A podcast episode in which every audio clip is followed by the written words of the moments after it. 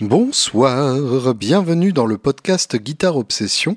Je suis Julien Bitoun et j'ai avec moi un thé noir épicé en direct de la chapelle.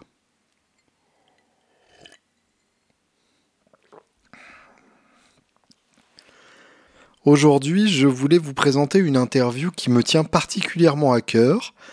Alors d'une part parce que euh, nous l'avons faite euh, deux fois à à peu près neuf mois d'intervalle. On l'avait déjà faite avant le confinement et il se trouve que j'ai perdu les fichiers entre-temps, avant le premier confinement, hein, c'est vous dire si ça remonte, euh, tout simplement par euh, manque d'organisation sur comment je rangeais mon matos, sachant que ma vie consiste à déplacer énormément de matériel d'un point A à un point B. Donc il y a forcément des oublis et des pertes à, à différents endroits euh, de France et de Navarre.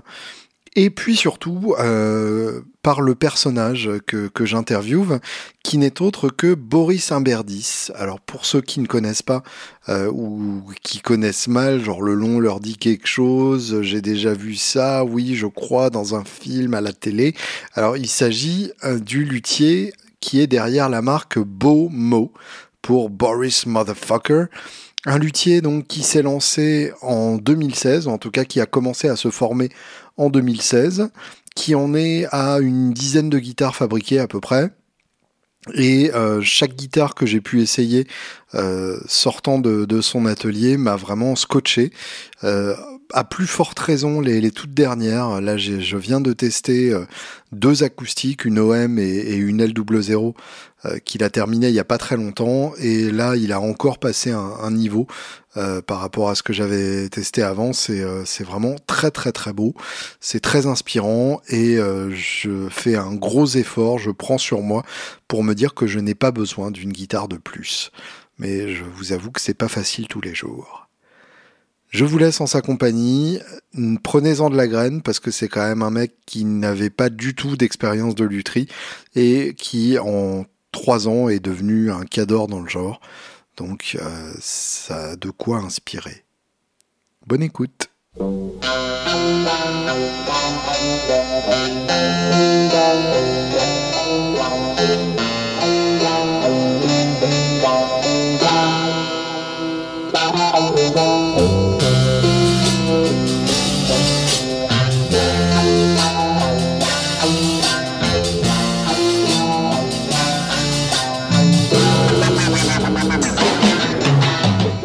Bonsoir Boris. Bonsoir Julien. Alors, avant toute chose, euh, je préfère que tu me prononces ton nom de famille parce que je crois que oui, sur la première vidéo, j'avais j'avais mal prononcé. Un tout petit peu écorché. Ça a, mis, euh, ta, ça a beaucoup vexé mon père, mais. Alors on prononce Imberdis et non Imberdis. Et oui, bah oui. Ce qui paraît logique en fait, hein, finalement. Oui, après la logique. Bon... Tu es luthier donc? Absolument. Et la marque Bomo, c'est toi? Absolument. Alors tu peux nous expliquer déjà pourquoi Bomo Bomo, c'est l'abréviation de Boris Motherfucker, qui était euh, le doux nom euh, dont m'avaient affublé mes, mes camarades euh, là, du temps où je faisais de la musique. D'accord. Voilà. Euh, c'est mes potes en fait de groupe qui m'appelaient comme ça. C'est classe comme surnom. C'est très classe. Il semblerait que euh, passer une certaine heure et, et après quelques bières, je, je, devienne un petit peu bête. Très bien. Voilà, mais donc, ça c'était avant. Donc tu fabriques pas de guitare après quelques bières quoi. Non, non, non, j'évite, non. Alors, tu, tu me donnes la, la, la, transition parfaite. Tu étais donc musicien avant d'être luthier? Oui, euh, mais pas du tout euh, en guitare. Je faisais de la trompette. D'accord. Euh, Quelle drôle d'idée. Oui, mais en fait, c'était totalement par hasard. Alors, j'ai fait de la guitare étant jeune, solfège, conservatoire, tout ça, mais Mhm. assez peu de temps parce que ça m'a assez vite saoulé. Oui, conservatoire, ça fait Voilà. souvent ça. Ouais. Pas la guitare, mais vraiment le solfège qui m'a. C'était assez rédhibitoire en fait, Ouais. beaucoup trop rigide. Et hum, ensuite j'ai tout oublié et j'ai recommencé la guitare euh, un peu comme euh, tout le monde euh, vers 14-15 ans euh, au collège, lycée. Et puis ensuite, je suis monté à Paris pour mes études. Et tu viens Ouh là là, je suis né euh, en Auvergne, j'ai vécu un peu dans le Limousin, j'ai passé 11 ans à La Réunion, l'île de la Réunion. D'accord. Euh, jusqu'à la fin de la quatrième, j'ai fait la fin du collège et le lycée à La Rochelle. Hmm. Et ensuite, je suis monté à Paris. D'accord, rien que ça. Euh, voilà, donc j'ai un petit peu un peu été à droite à gauche. Et, euh, et, donc en arrivant à Paris, je faisais des études d'art et, euh, et euh, par l'intermédiaire de potes qui étaient aux Arts Déco, je me suis retrouvé dans le petit monde de la fanfare. Et donc, totalement par hasard, je me suis mis à faire de la trompette comme ça. Voilà. oui, d'accord. Et il se trouve que hum, ça a pris quand même pas mal de place parce que au fur et à mesure, on a on est passé de vraiment de groupes où tout le monde apprenait l'instrument et puis d'autres gens sont arrivés qui étaient déjà un peu plus musiciens. Donc ça, mhm. des gens sont partis, des nouveaux sont arrivés. C'est devenu plus un groupe. On a commencé à, à jouer euh, de plus en plus et jusqu'à faire euh, tous les étés des tournées. Euh, qui nous ont permis euh, de faire de beaux voyages. Oui, j'imagine. Euh, et voilà, et, en fait, ça prenait beaucoup de temps. Et donc, mon métier de raison était graphiste. Donc, j'étais graphiste l'hiver et musicien l'été, on va dire. je bossais en agence de graphisme de septembre à, à mai et euh, de mai à septembre, euh, je partais, euh, je faisais de la musique. Ce qui explique aussi pourquoi les tes, tes, logos sont pas uniquement ton nom avec une belle police, quoi. Ah oui, bah ça, ça fait partie de mon, c'est mon univers. Enfin, comment dire, je, hmm. Je ça fait depuis très longtemps de toute façon euh, où je, je, je, dessine. Il y, a, il y, a, assez peu de choses dans ma vie euh, qui me font vibrer, mais ça tient en, sur trois doigts. Il y a, il y a le dessin, le, le, dessin, l'image, toutes ces choses-là, la musique et la mer. Voilà, j'ai fait aussi beaucoup de bateaux, donc ce sont les mes trois piliers. Ouais, ça fait pas mal déjà.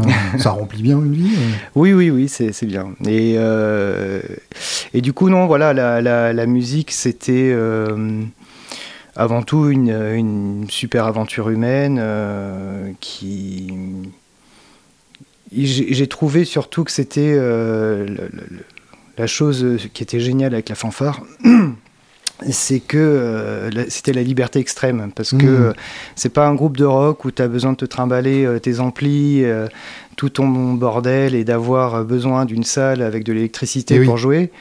Là, on était 12, 13, on avait un camion, une voiture, on allait où on voulait, on sortait les bignous, on soufflait le plus fort possible, et puis on enchaînait. Donc voilà. Et après, on a fait aussi des, des choses sonorisées et tout, mais il y avait cette possibilité de hmm. débarquer et de jouer à l'improviste n'importe où. C'était fanfare euh, funk euh, ouais, euh, funk, il y avait quand même un bon esprit un peu punk aussi derrière. Ska, funk, punk, un peu tout ça, quoi, mélangé. voilà, il y avait à la fois des reprises et puis des compos. C'était un, un, bon, un joyeux fourre-tout. Tu joues encore? Je joue encore, mais beaucoup moins, et c'est le, le gros défaut de la trompette, enfin le défaut, le, Là où ça pardonne pas la trompette, c'est que si tu joues pas très régulièrement, euh, bah, le muscle, euh, le, masque, en fait, euh, mhm. tu, le perds. C'est vraiment comme un sport de haut niveau. Et si tu t'entraînes pas très régulièrement, tu n'arrives pas à avoir des performances super. c'est pas comme la guitare où tu peux t'arrêter de jouer pendant deux mois et la reprendre. Bon, tu mhm. vas avoir un peu mal au doigt, mais c'est pas non plus. Oui, tu reprends pas de si loin que ça. voilà la trompette, si tu joues pas régulièrement, euh, vraiment régulièrement, euh, bah, tu as des problèmes d'endurance. En fait, au, bout de, au bout de 20 minutes, il n'y a plus de son qui sort. Quoi. Ouais, d'accord. Donc, euh, je joue toujours, mais moins. Et donc, bon, j'ai perdu, enfin, j'ai perdu, je suis pas encore, je suis plus aussi au taquet que je ne l'étais il y a hmm. quelques années. Quoi. Voilà. Mais j'aime toujours ça. Et, maintenant, je joue dans une fanfare qui est, qui est pas pro, euh, qui est fait que. Euh, enfin, c'est totalement amateur et juste pour le plaisir. Il n'y a pas de. Il n'y a pas de velléité à gagner de l'argent avec, tu vois. Donc, hmm. euh, parce que c'est aussi ça qui a été un petit peu la, la fin du groupe d'avant, c'est que c'est qu'à un moment donné où tu te poses la question, qu'est-ce que tu fais? Est-ce que est-ce qu'on y va vraiment? Est-ce qu'on se lance là-dedans? Voilà. On a le d'intermittent? Donc bon, certains l'ont fait, d'autres non, et puis bah, ceux qui voulaient le faire l'ont vraiment fait. Et donc, donc voilà, mais, mais après, pour moi aussi, on perdait aussi un petit peu le, justement cette espèce de spontanéité et de fraîcheur qu'il y avait en voulant faire des choses vraiment euh, cadré, professionnel, etc. C'est tout le débat. Est-ce que l'esprit punk est compatible avec le, statut d'intermittent du spectacle bah voilà, c'est ça. Bien sûr. Euh, tu, parlais de, de, ton expérience euh, du conservatoire et, avant ça. tu te souviens de, de, tes premiers chocs musicaux, du moment où tu t'es dit faut que, faut que je joue d'un instrument? Très honnêtement, euh, je crois que la musique, elle est là depuis euh, très très longtemps. Mhm. Euh, j'ai pas un choc un jour où je me dis il faut que je fasse de la musique parce que j'ai l'impression, j'ai des photos de moi que mes parents ont pris quand j'avais 4-5 piges où je suis à poil avec une gratte. D'accord. Et en fait, euh, c'était pas. Il y avait déjà l'instrument et le côté punk. Bah, disons que j'aimais bien. Je pense que j'aimais bien. Euh, je sais pas ce que j'aimais bien d'ailleurs, mais en tout cas, c'était là, quoi. Et après, euh, quand j'ai vécu à La Réunion, c'était. Pour moi, c'est une chance parce que musicalement, enfin, déjà culturellement, je trouve ça très riche, La Réunion. Mhm. beaucoup d'influences diverses et, euh, et ça m'a préparé peut-être à une certaine forme d'ouverture euh, d'esprit musical euh, qui fait qu'aujourd'hui en fait j'écoute vraiment de tout, enfin de tout de tout ce qui est bien. je vais faire mon gros snob. non, mais j'ai pas de j'ai pas d'a priori, tu vois, sur un style plutôt qu'un autre. Ouais. Euh, après, le, vraiment le, le, truc qui m'a où je me suis pris une claque quand même, mais c'était pas dans mon enfance, c'était plus au début de l'adolescence. Bah, mhm. Comme pour beaucoup de monde, je pense, c'est Hendrix. Ouais. Euh, tu te souviens par quel biais, par quelle, par quelle chanson? Je me souviens, euh, en fait, c'était l'époque des des cassettes et des Walkman. Bien sûr. et c'était déjà te date un peu. Voilà, je suis vieux. Euh, et J'ai connu euh, C'était la compile, euh, un best-of où il y avait.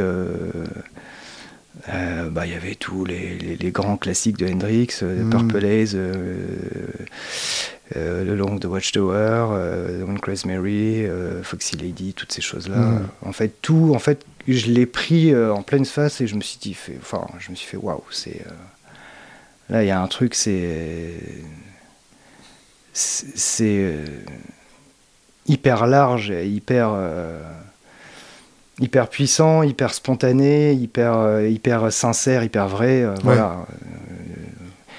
c'est pas du tout, enfin tout le monde, enfin c'est connu, c'est pas, pas pour la technicité du jeu d'Hendrix, mais c'est vraiment pour le. C'est l'esprit. L'espèce de synthèse qu'il a fait de toutes ses influences et qui m'a particulièrement touché justement par rapport à ce que je te disais, par rapport moi à mon vécu un peu à La Réunion où il y avait hmm. beaucoup de choses. Et, et ce mec-là, en fait, a, a pris euh, dans tout ce qu'il avait chopé euh, partout. La, largeur des influences, t'as voilà, parlé. voilà. Après, sachant que, bon, moi, dans, j'ai été bercé euh, par euh, Dylan, Neil Young. Euh, mhm. Enfin, toute cette voilà, tout, cet univers-là de la, la, West Coast des années 60-70, c'était. T'avais déjà ça dans l'oreille aussi. Voilà, j'avais ça dans la voiture en allant à la plage. voilà, donc bon il y a eu, euh, il y, a, eu ça euh, qui après m'a hum, hum, ouais voilà qui m'a qui, qui m'a percuté vraiment et qui m'a mmh. qui m'a donné envie d'écouter encore plein d'autres choses d'aller plus profondément après euh, évidemment à travers Hendrix tu as envie d'aller creuser un peu et d'aller voir ce qui se passe un peu plus, un peu plus loin, un peu aux racines, donc tu arrives au blues assez vite. Bien sûr. Euh, et donc là-dedans, euh, je ne saurais même pas te citer des, références tellement il y en a, mais évidemment Robert Johnson, voilà, c'est hmm. pareil quand tu l'entends. tu, prends un, peu une claque quand même parce que c'est ah bah cette voix qui sort du, du tombeau. C'est hanté, bien sûr. Voilà, Hollywood Wolf, hmm. toutes ces choses-là il y, y a derrière tellement de tellement de souffrance et de, de, mm. poids de l'histoire, euh, voilà que que c'est très puissant quoi. Euh, mais bon, euh, après, tu peux me mettre un, un bon vieux reggae, je kiffe aussi. évidemment, avec la trompette, je, je, suis rentré aussi un petit peu dans le jazz.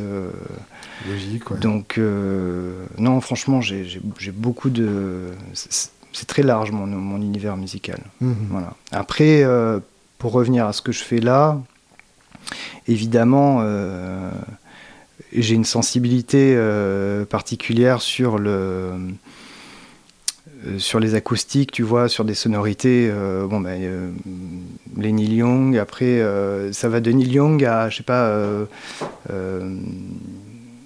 John Rainbourne, ou, enfin tu vois, des, hmm. choses, c'est assez large, mais euh, il y, a, quand même un son, il y a la, guitare est, là, quoi.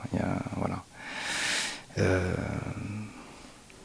c'est bien ça, John Rainbourne, je crois qu'on l'a jamais cité dans le podcast encore. Ah bon? Non, c'est vrai que. Euh, ouais, c'est. Ça manque qu'on parle de, de Pentangle. Ouais, ouais, c'est. Alors, il a une carrière tellement énorme que je peux pas dire que je suis fan de tout. Euh, mais euh, ce que je trouve génial avec euh, lui et Bert Jansch ou Jan, je sais mhm. pas comment on prononce son nom, c'est quand même deux mecs qui sont un peu des illustres inconnus, mais qui ont mis les fondations un petit peu, en tout cas chez les Anglais, de tout ce qui s'est passé après. Quoi. Je veux dire, les, les Jimmy Page et compagnie, euh, Complètement. tu peux pas passer à côté de ces deux gars-là, en fait. Bah, j'avais eu la chance de le croiser euh, pour le deuxième musique messeux de ma vie, donc ça doit être il y a, il y a 14 ans, euh, parce qu'il sortait son modèle signature chez, chez Martin à l'époque. Et effectivement, tout le monde s'en foutait, lui passait devant ouais, ouais, sans le reconnaître. Alors J'étais le seul à lui tenir la jambe. C'est un monument, quoi. Bah oui, c'est ça, bien sûr. Et, je dois avouer que je, suis encore plus sensible au jeu de, de Janch euh, bah que, oui. que, de ouais, Et qui ont, qui, ont, enfin, qui ont travaillé ensemble au, départ et qui après ont pris chacun quand même un chemin euh, hmm. assez différent. Il y, a, il y, a, cet album euh, LA Turnaround que j'ai que j'ai complètement usé. Et puis le dernier album, celui qu'il a sorti juste avant sa mort, Black Swan, qui est qui est absolument sublime, très, euh, très sobre. Je, l'écouterai celui-là. Ah ouais, c'est vraiment beau. Ouais. C'est euh, très peu de réverb, euh, la voix très proche, euh, enfin aucun artifice quoi, mais, juste magnifique. C'est ça, et ces, ces mecs-là n'ont pas besoin justement de, de tout ça. non, non, ça, ça va au-delà de ça. C'est bien plus ancien que ça de toute voilà, façon. Voilà. Il y a la réverb des 300 ans d'histoire derrière. Mm, mm. C'est de, de, cette passion de, pour Robert Johnson que devient la fascination pour la, pour la L00 Parce que là, il faut, faut, quand même expliquer, on est dans ton atelier. Hum. Et il y, a, y a un dessin industriel de la Gibson L00. Il y a le plan. Euh, oui, mais ça, c'est mon, mon, attachement. C'est le premier plan, en fait. Euh, voilà, c'est mon plan d'étude quand, quand j'ai appris en fait euh, avec mon maître mmh. luthier euh, donc c'est plus un attachement à, ça après la double zéro elle est bah voilà elle est très c'est très authentique et très il n'y a pas de chichi quoi c'est pas c'est un instrument où tu vas à l'essentiel c'est un petit format, donc tu l'as bien contre toi. Il y, a, elle est, il y a un côté assez sensuel, je trouve, dans ce, dans ce, format. Euh, et puis, euh, c'est pas une grande gueule, quoi. C'est pas, c'est pas une jumbo là qui, enfin, tu vois. Euh, je, je, je, suis pas un grand fan moi de ces, ces gros. Après, ça a été nécessaire dans l'histoire de la musique. Mhm. Ils ont eu besoin à un moment donné d'avoir beaucoup de volume, mais pour moi, c'est l'instrument. Euh, c'est intime, il y a, y, a, y a, hmm. vraiment ce côté où tu peux faire corps avec l'instrument ouais. et, où es, euh, et où quelque part tu te laisses euh, embarquer par ton instrument et où, où il peut hmm. y avoir cette forme de fusion où tu vas te sentir bien, tu joues, euh, tu donnes quelque chose à ton instrument qui va te le rendre et ainsi de suite. Bien sûr. Et, et voilà, et en fait euh, c'est ça que je trouve magique en fait dans, dans cette guitare. Et, euh, et, après, évidemment, il y a aussi le poids de toute l'histoire qu'il y a derrière, quoi. Et envie de presque envie de remonter le temps ou de retourner, de, de, -hmm. de, revenir chercher un petit peu euh, ce qu'il y avait au départ. Ouais. Et, et, surtout de le faire dans d'avoir la démarche d'une de de, fabrication euh, artisanale à la main, euh, pour moi, c'est le. C'est un petit peu le, le. Comment dire C'est pas que la boucle est bouclée, mais je veux dire, c'est le. Ça, ça, ça, ne peut pas être autrement quelque part. Mmh. Parce que. Euh, ouais. Euh, autant sur les électriques, euh, beaucoup d'électriques, en tout cas chez Fender, sont nés, c'était déjà l'ère de l'industrialisation, donc mmh. bon, ça a pris la suite. C'était conçu pour être. Voilà, c'était déjà pensé manière, ouais. comme ça au départ. Bien sûr. Autant pour les instruments acoustiques, ça a été plutôt une recherche d'économie, de gain de temps, de rentabilité, au détriment du son. Bien sûr. Et pour moi, un, instrument acoustique se, se, doit, enfin se devrait d'être vraiment, euh, en tout cas, je ne sais pas si c'est fabriqué à la main entièrement, mais en tout cas d'avoir cette attention du détail, euh, parce qu'en fait... Il y a une euh, relation avec le luthier, quoi. Bah, de toute façon, quoique toutes les étapes sont très importantes dans la fabrication d'une acoustique, euh, tu peux projeter des choses euh, dans l'essence, dans le choix des essences que tu vas faire, euh, dans l'épaisseur que tu vas mettre sur ta table, l'ajustage du barrage, tout ça. -hmm. C'est des choses que tu vas travailler, que tu vas, où tu vas voilà, te projeter dans, dans ce que tu recherches comme résultat. Mais malgré tout, il y a toujours une magie il y a toujours euh, vrai, ouais, ouais. entre ce que tu as sur le papier, ce que où tu vas te dire bon bah là j'ai fait ça comme ceci, comme cela, donc ça devrait sonner comme ça. Le moment où tu as fini et où tu montes les cordes et où tu plaques ton premier accord, c'est quand même toujours euh, très magique. Ouais. Alors on l'a aussi sur les électriques cette magie, mais elle est assez différente parce qu'il y a quand même l'intervention du micro euh, qui, mmh. qui euh, impacte pas mal sur le son, etc. Un côté peut-être plus rationnel euh, dans le fait Oui, il euh, y, y, a quand même, il y a toujours quand même un petit peu ce, cette excitation de, mmh, de dire bon alors qu'est-ce que ça donne?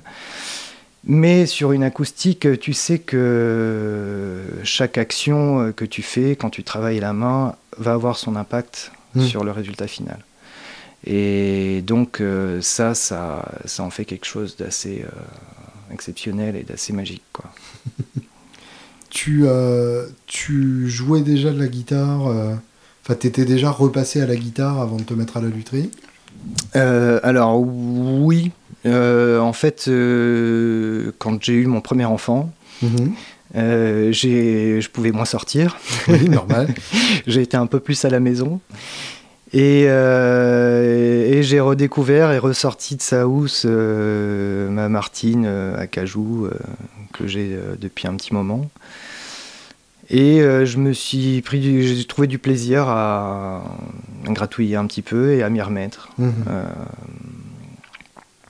et puis de fil en aiguille, je me suis dit tiens, ça fait longtemps que la Jazz Master elle me fait un petit peu de l'œil, donc euh, je me suis trouvé une Jazzmaster, voilà. Et euh, j'ai recommencé tout doucement comme ça euh, à, à, gratouiller. Après, je, je, je peux je prétends pas du tout avoir un, un niveau exceptionnel. Ouais. Mais bon, je, on dire que je m'en branle en fait, je joue juste pour me faire plaisir. oui, ce qui est après tout le voilà, principal pas, but. Voilà, j'ai pas d'objectif particulier à la guitare en tant que, en tant que joueur de guitare. Ouais. Voilà. Et à quel moment tu t'es dit, euh, je veux en faire une, euh, j'en peux plus de ma Martine euh, ou de ma Jazzmaster? Alors, alors ça c'est pareil, je suis arrivé là-dedans complètement par hasard en fait. Mm -hmm. par hasard ou par accident, ou par accident de la vie. Mhm. il se trouve que donc le 13 novembre 2015, je faisais partie des spectateurs du Bataclan, mhm. donc j'étais dans la fosse.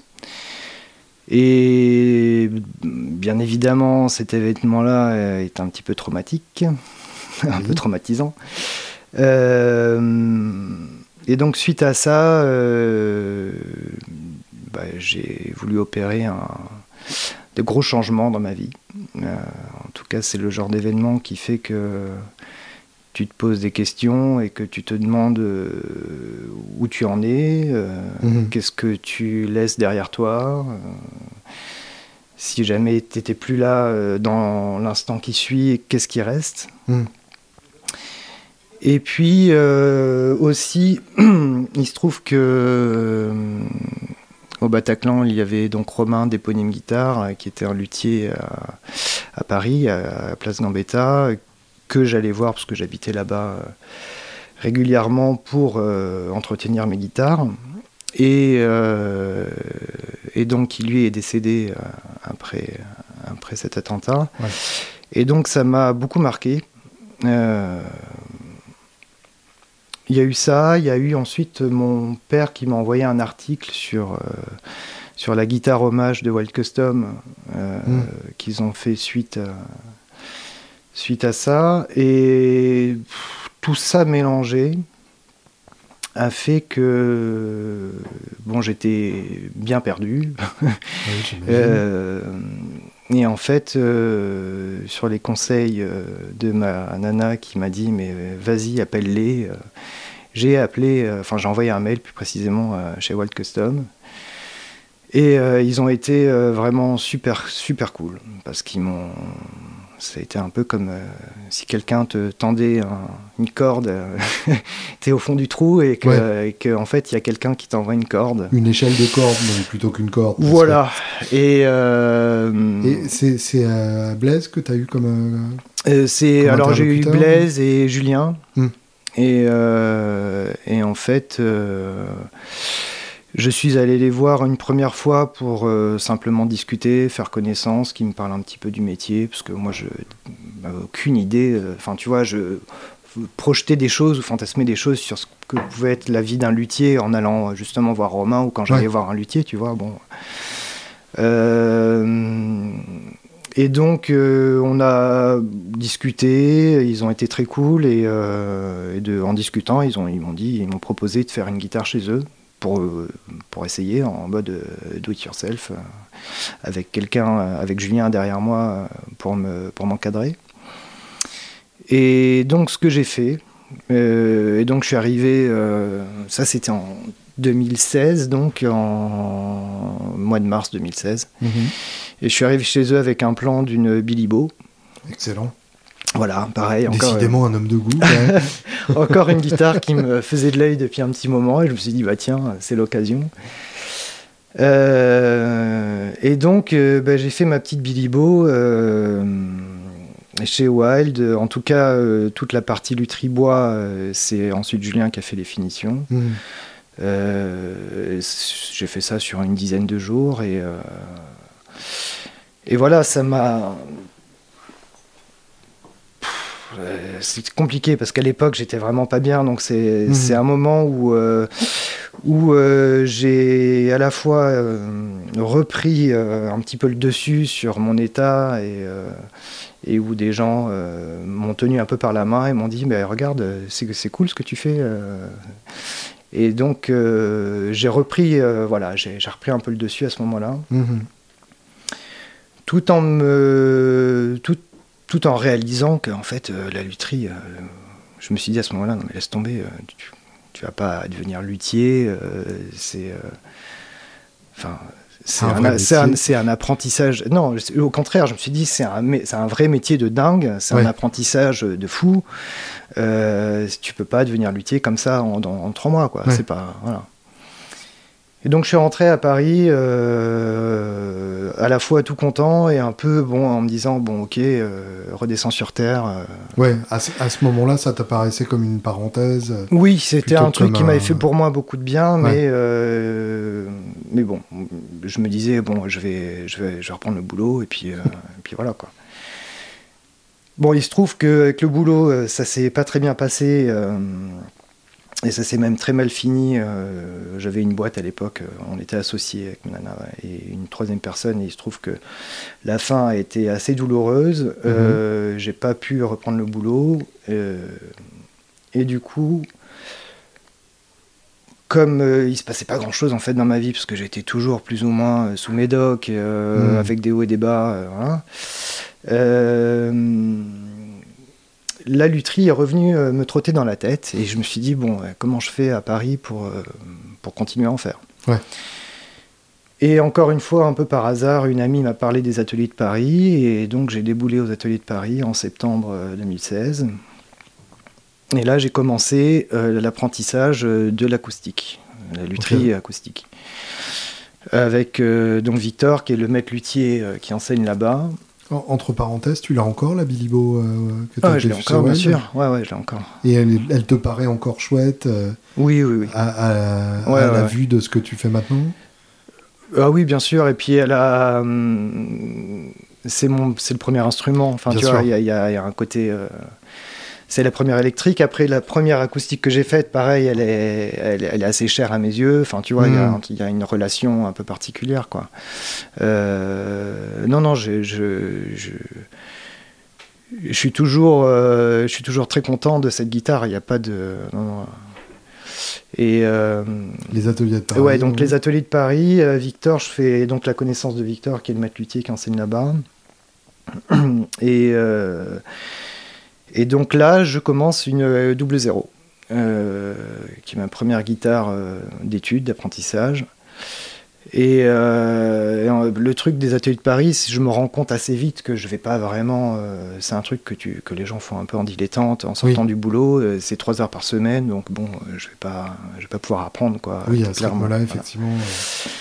Et donc j'ai un petit peu tanné euh, Victor euh, pour euh, savoir si je pouvais euh, faire des heures sub dans son atelier, etc. J'ai eu plusieurs réponses négatives et puis au bout d'un moment, comme j'étais un peu relou, il a fini par me dire oui. Et voilà, et j'ai fini par atterrir dans son atelier et j'ai passé quasiment deux ans chez lui. mhm. Alors lui, c'est un luthier en guitare classique.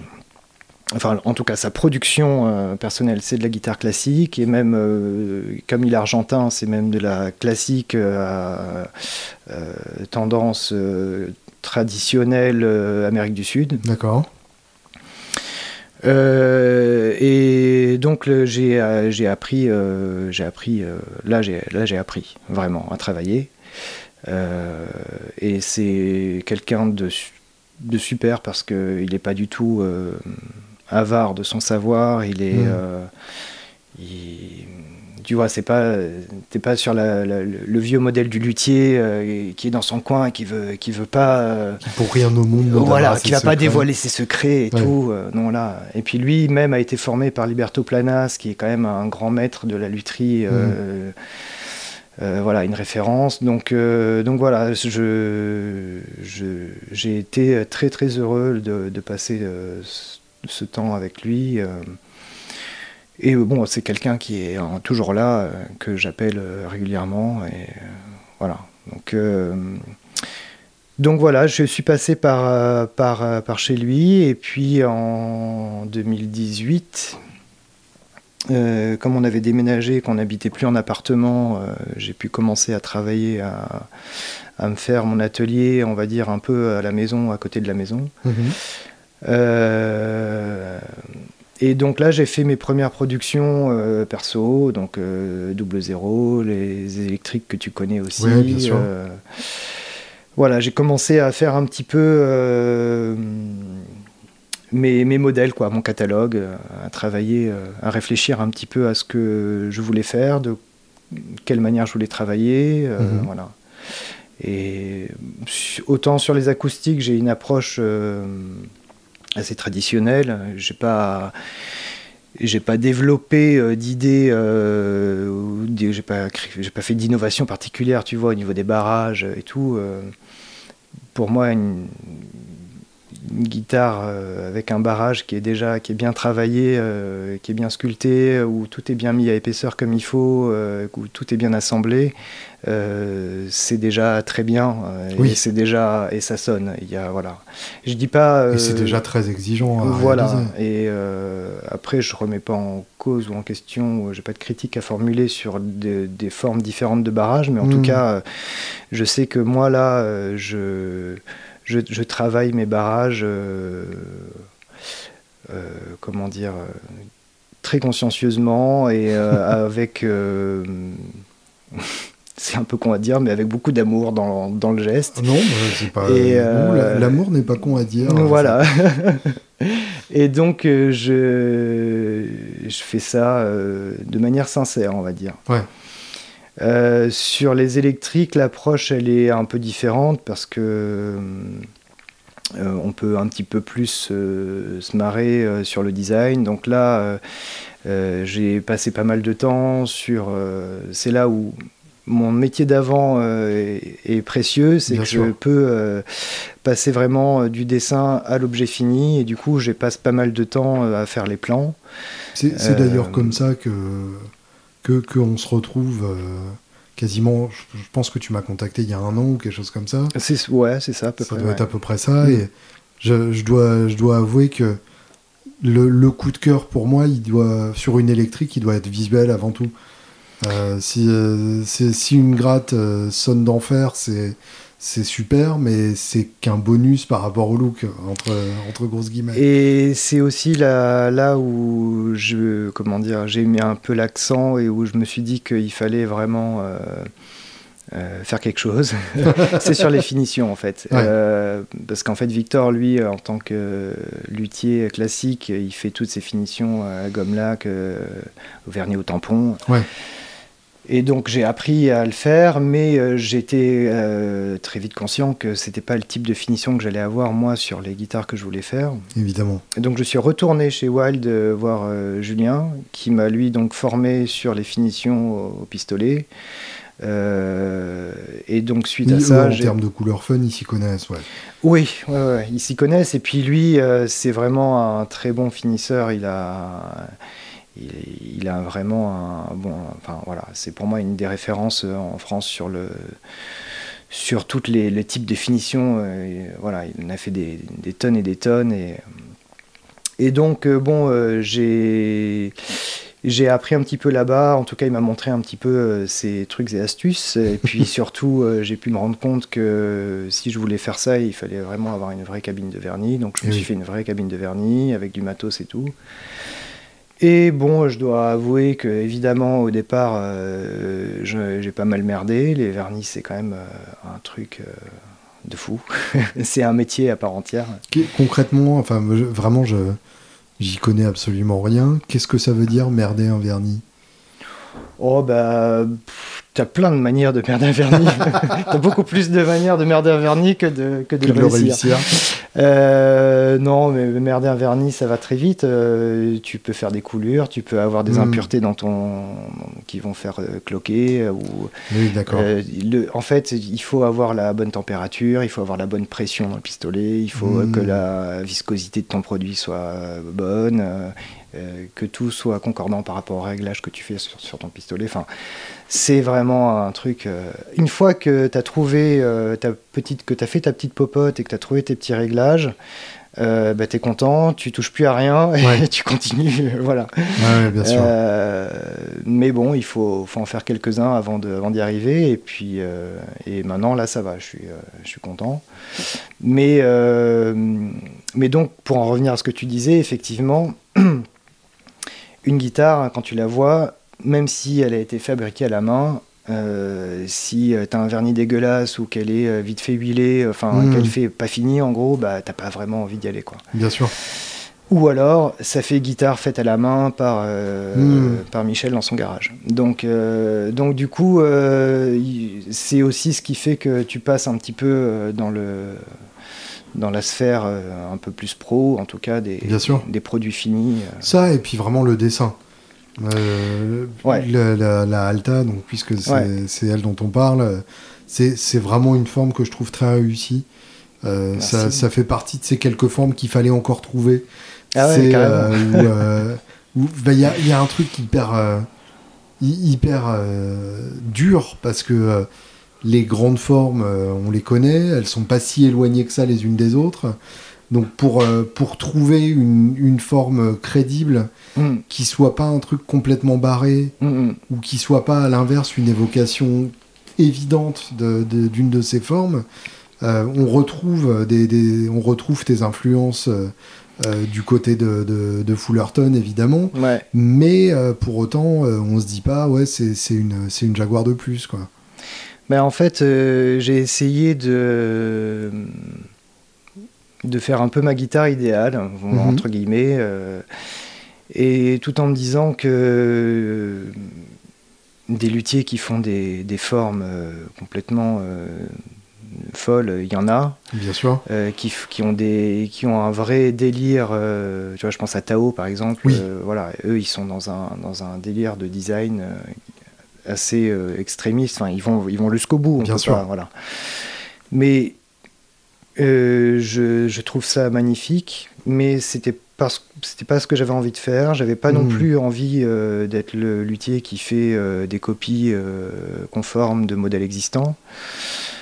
Et, et surtout, je me suis dit, bon, il faut que j'essaye de, de, trouver quelque chose qui soit euh, familier, où les gens ne soient pas perdus, en fait, qu'ils aient leurs repères. Ouais.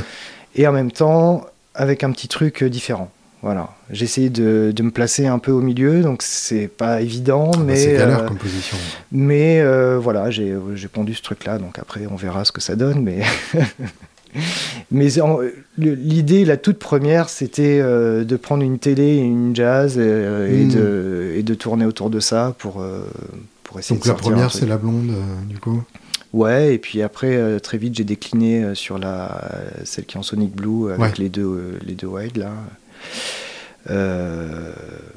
Et voilà, c'est donc les, là, c'est la prochaine que je vais faire, donc ce que je te montrais tout à l'heure, qui sera un modèle Sinline donc euh, corps vidé avec une jolie table en érable échauffé.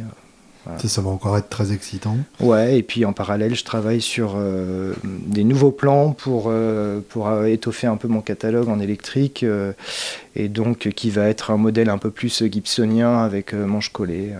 Après, le format est encore un peu à définir. Je, je suis encore en gestation. Ouais, a priori, quand ça arrivera, ce sera beau. Je me fais pas trop de soucis. Donc, au final, tu t'es formé en deux ans à peu près? Ouais, après, euh, honnêtement, je, considère que je, suis encore en train d'apprendre. Euh, j'ai pas. Hmm. Euh, franchement, on apprend toujours. Hein. Il a pas de. Et puis, j'essaye de faire des choses qui, font que j'avance, en fait. ouais. j'ai pas envie de. J'ai pas envie de refaire 20 000 fois un truc que je sais faire, tu vois. Hmm. Donc, euh, donc euh, ça veut dire qu'il y aura plein de nouvelles choses à venir.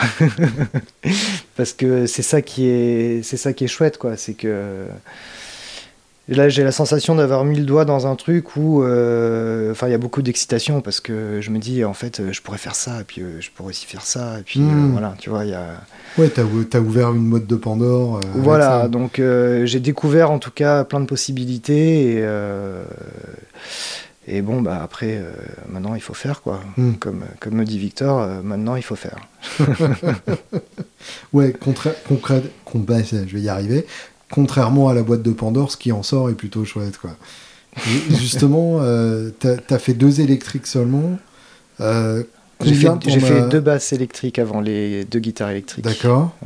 Combien t'en as raté avant d'arriver à ces, à ces deux-là?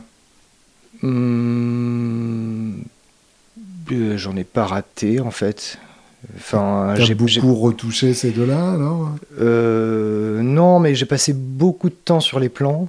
D'accord. Euh, j'ai Et ça t'a suffi disséqué. Bah, j'avais démonté, j'avais déjà démonté, tu vois, des, des télés, des jazz. J'avais un peu inspecté sous toutes les formes, voir hmm. comment c'était foutu.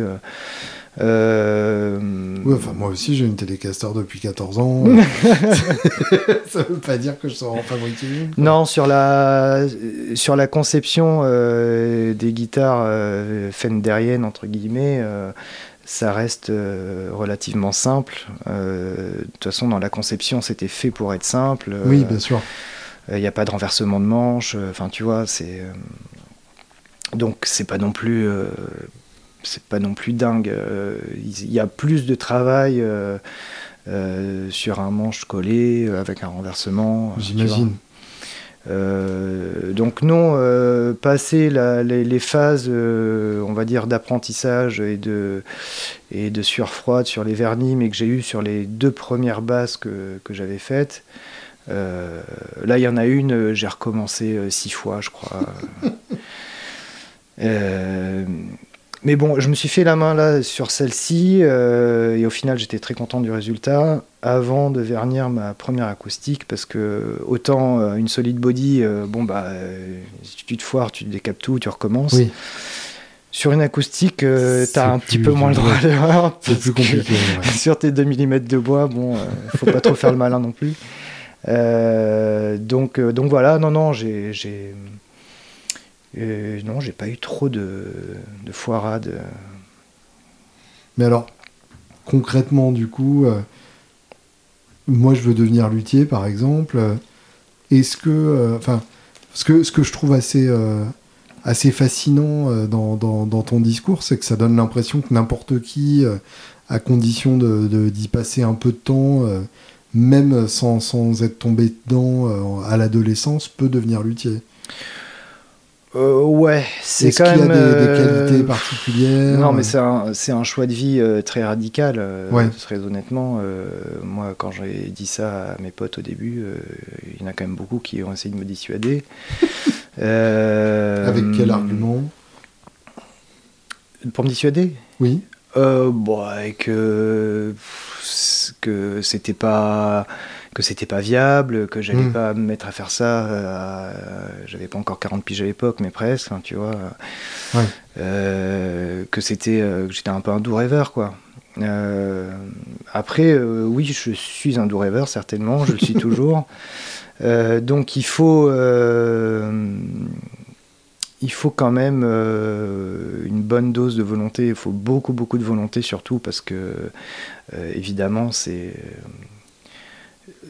c'est pas l'apprentissage en soi, il n'est pas difficile, euh, mais ça demande beaucoup de temps. Euh, Mhm. Il faut quand même euh, pas mal de persévérance parce qu'effectivement, euh, euh, on foire, on merde un peu des choses au départ, et puis c'est surtout qu'avant d'arriver à, à une certaine dextérité avec les ciseaux et le rabot, euh, il faut passer quelques heures à, à faire. Quoi. Ouais.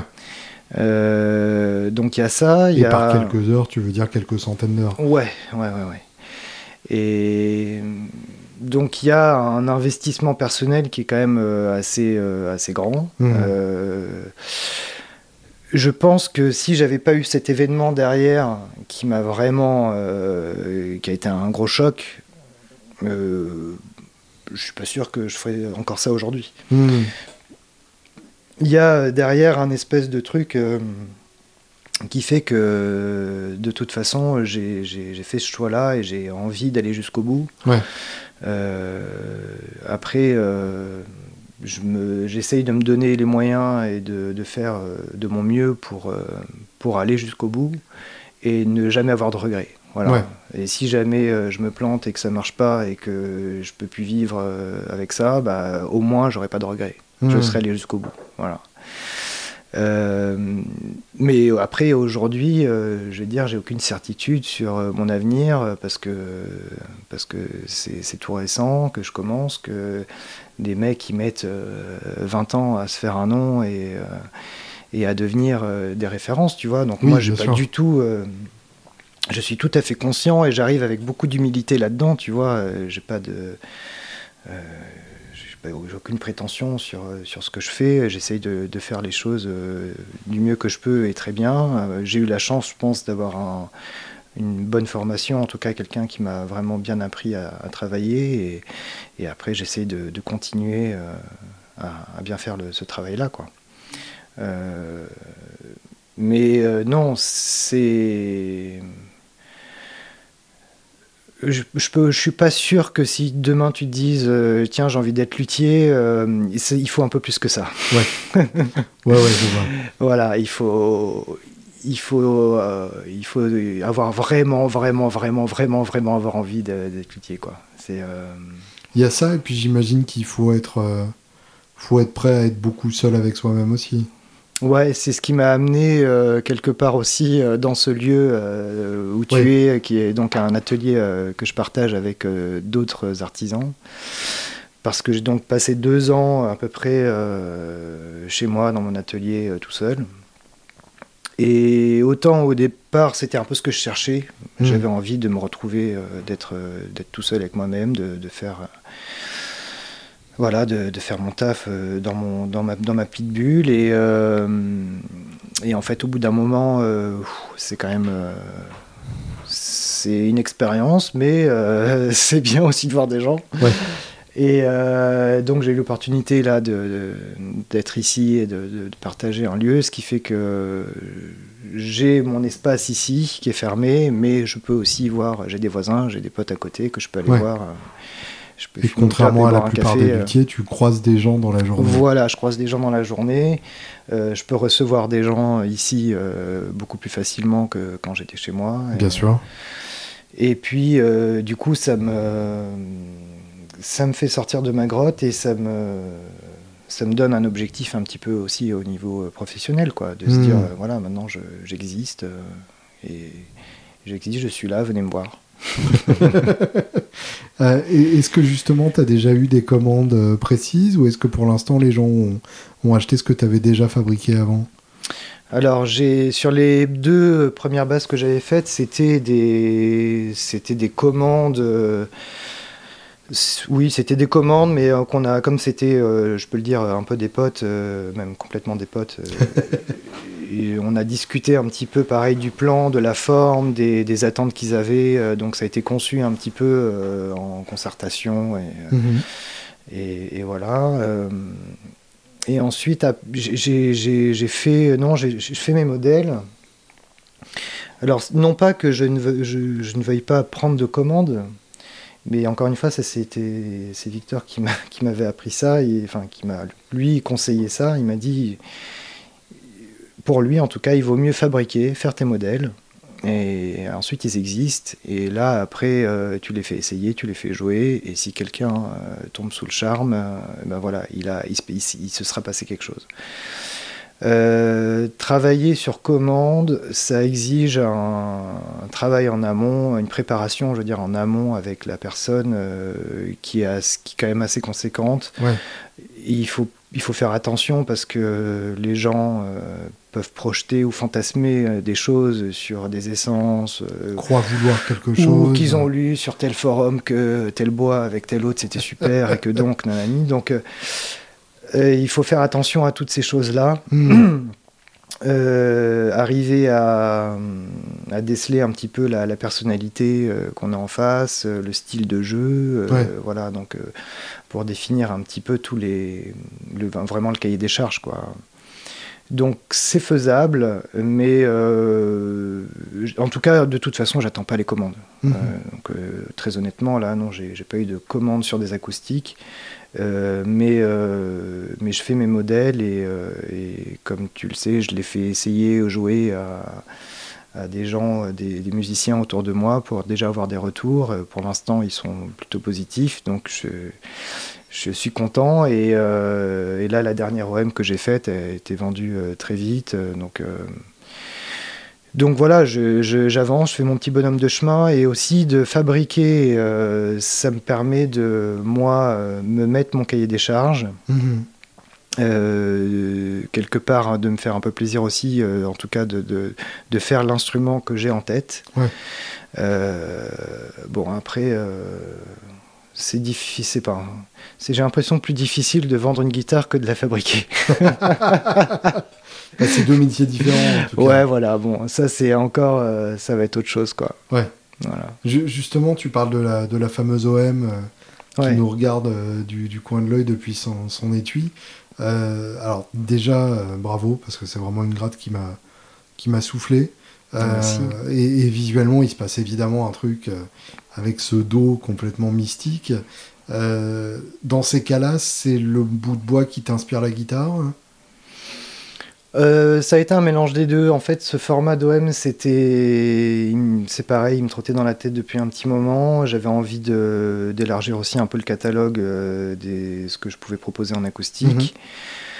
Et, ce bout de bois, ça faisait un moment aussi qu'il était là, que en fait euh, régulièrement je, fais un peu le tour du bois que j'ai en, séchage là. Donc je, déballe tout, je regarde, je fais le tour, je, regarde ce que je pourrais travailler, ce qu'il faut que je laisse sécher encore un peu, etc. Et, euh, et puis lui, bah, il était là et voilà, il m'appelait, euh, il m'appelait fort quoi. Donc euh, je me suis dit bon, allez, c'est le moment. Sachant que j'avais encore jamais travaillé sur une, un fond, en tout cas d'eau et éclisse en ébène, j'étais très impatient d'avoir le, voilà, d'avoir le ressenti, le résultat acoustique. et donc voilà, je suis très content c'est il y avait de toute façon depuis le départ dans le motif euh, un truc euh, magique quoi euh, et, comme tu dis un peu mystique avec cette espèce de tête de corbeau mhm. qui qui sort donc de toute façon c'est pour moi un truc qui est indissociable un petit peu de, de la lutherie en tout cas de fabriquer des guitares c'est la magie quoi c'est mhm. d'avoir ce, ce petit truc tu vas passer du temps à chercher ton bois et puis après tu vas le travailler euh, de telle manière, etc. Donc tu, tu construis un petit peu toutes ces petites choses-là qui vont faire que tu essayes de transmettre la magie que tu as eue, toi, dans le, dans le, toucher, le, les, sensations que tu as à travailler l'instrument. Mhm. Euh, tu essayes de transférer cette magie dans l'instrument qui est terminé, qui est fabriqué et que tu vas léguer à l'instrument et où tu espères que la, personne qui va jouer derrière va, va la ressentir et va la, hmm. Et, va la faire vivre. Quoi, voilà. Bah là, en l'occurrence, ça se sent, ouais, effectivement. En tout cas, pour moi, c'est un truc qui est, qui est primordial. En fait, je ne suis pas un, grand guitariste ou un, grand musicien, mais quand j'avais des guitares dans les mains, tu sens assez vite en fait quand il y a une guitare qui te parle ou pas. Quoi. Ouais, bien sûr. Et, euh, et, c'est ce qui va te donner envie de, de, la garder en main et de, et de jouer et, qui va te donner envie même de, de, de créer, euh, hmm. de sortir des trucs que tu sais jouer, euh, de machin, et, où tu es, quelque part elle va t'appeler, elle va te dire mais tiens, essaye ça, essaye ça parce que t'es bien, t'es détendu, et elle te répond et tu vas quoi. Et donc pour moi, c'est ce truc-là qui est, qui est indissociable et qui, qui, devrait être toujours là en fait sur les instruments. C'est ce qu'on appelle le mojo quoi. Ouais, bien sûr. Dans un monde idéal en tout cas. Bah oui, ouais, ouais, Question que je pose à, tous les luthiers euh, que, que j'ai pu interviewer. Si tu devais fabriquer une gratte pour n'importe quel artiste, euh, qui soit mort ou vivant, euh, quel artiste et quelle guitare? Waouh T'aurais dû me le demander hier, j'aurais réfléchi. Euh, il y a tellement de possibilités que. Si je devais faire une guitare demain, qu'est-ce que ça serait pour qui Franchement, je vais répondre différemment en fait. Euh,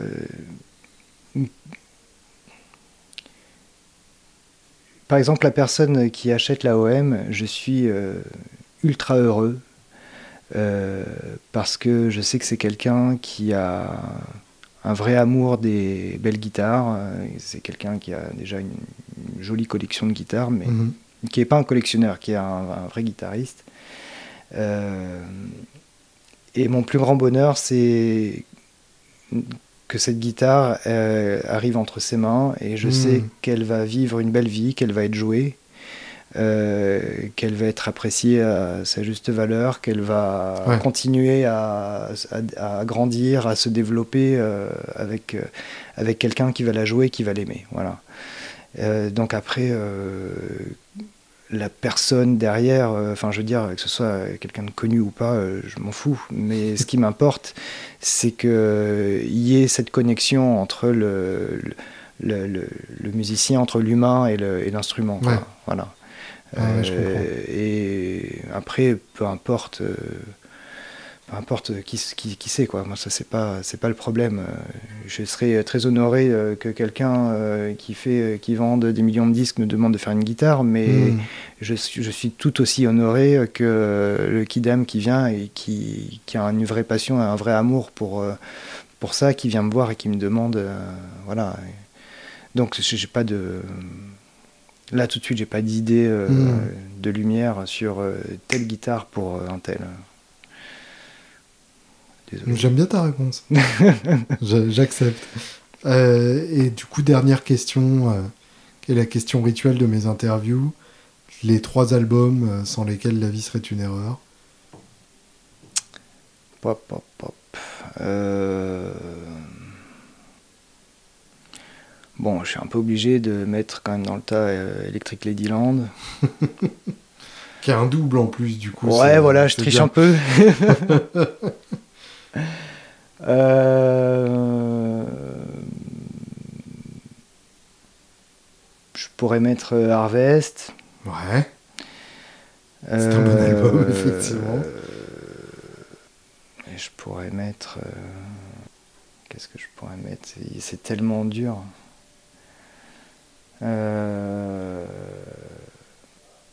Times are changing, mais c'est tellement dur parce que il y en a des milliards, quoi. Mais bon, je pense que tout le monde te dit ça. ouais, mais c'est bien comme ça. Euh, Après, je suis resté sur des albums. Deux euh, acoustiques, un guitare, c'est bien. Voilà. Oui, oui, c'est pareil. J'ai pas de. Euh, ouais, j'ai pas spécialement de préférence pour un univers plutôt que l'autre, tu vois. Mhm. Mais non, c'est hyper dur. Je suis même pas convaincu de mes réponses. bien. Je pourrais t'en donner trois autres. Ça permet de terminer sur des points de suspension plutôt qu'un point final. Merci Boris. Mais je t'en prie, merci Julien.